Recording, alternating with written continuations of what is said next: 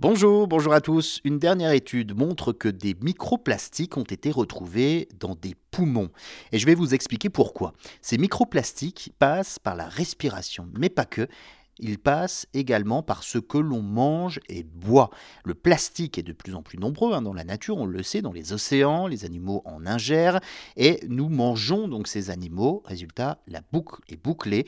La dégradation de ce plastique euh, forme des particules de plus en plus fines dans l'air, dans l'eau, et on retrouve donc ces microplastiques dans notre sang, mais aussi dans la rate, les reins et même le placenta. En 2019, un rapport choc de l'ONG VVF avait estimé qu'un être humain ingère et inhale jusqu'à 5 grammes de plastique par semaine, l'équivalent d'une carte de crédit.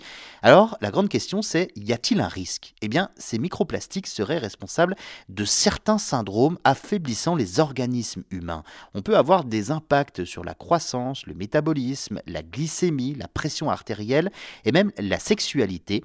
La solution serait de limiter l'achat de produits emballés, notamment des bouteilles en plastique, puisque je vous rappelle qu'il n'y a euh, pas de bonne raison d'acheter en fait votre eau en bouteille. D'un point de vue sanitaire, aucun danger donc de boire de l'eau directement au robinet en France. Un Français sur deux continue d'acheter euh, son eau en bouteille. L'eau potable coule même dans nos toilettes et pourtant nous continuons d'acheter de l'eau en bouteille dont le bilan économique et environnemental, sanitaire même est catastrophique. L'eau en bouteille, on vous le rappelle, est au moins 100 fois plus chère que celle du robinet et son impact environnemental est de 450 fois plus important.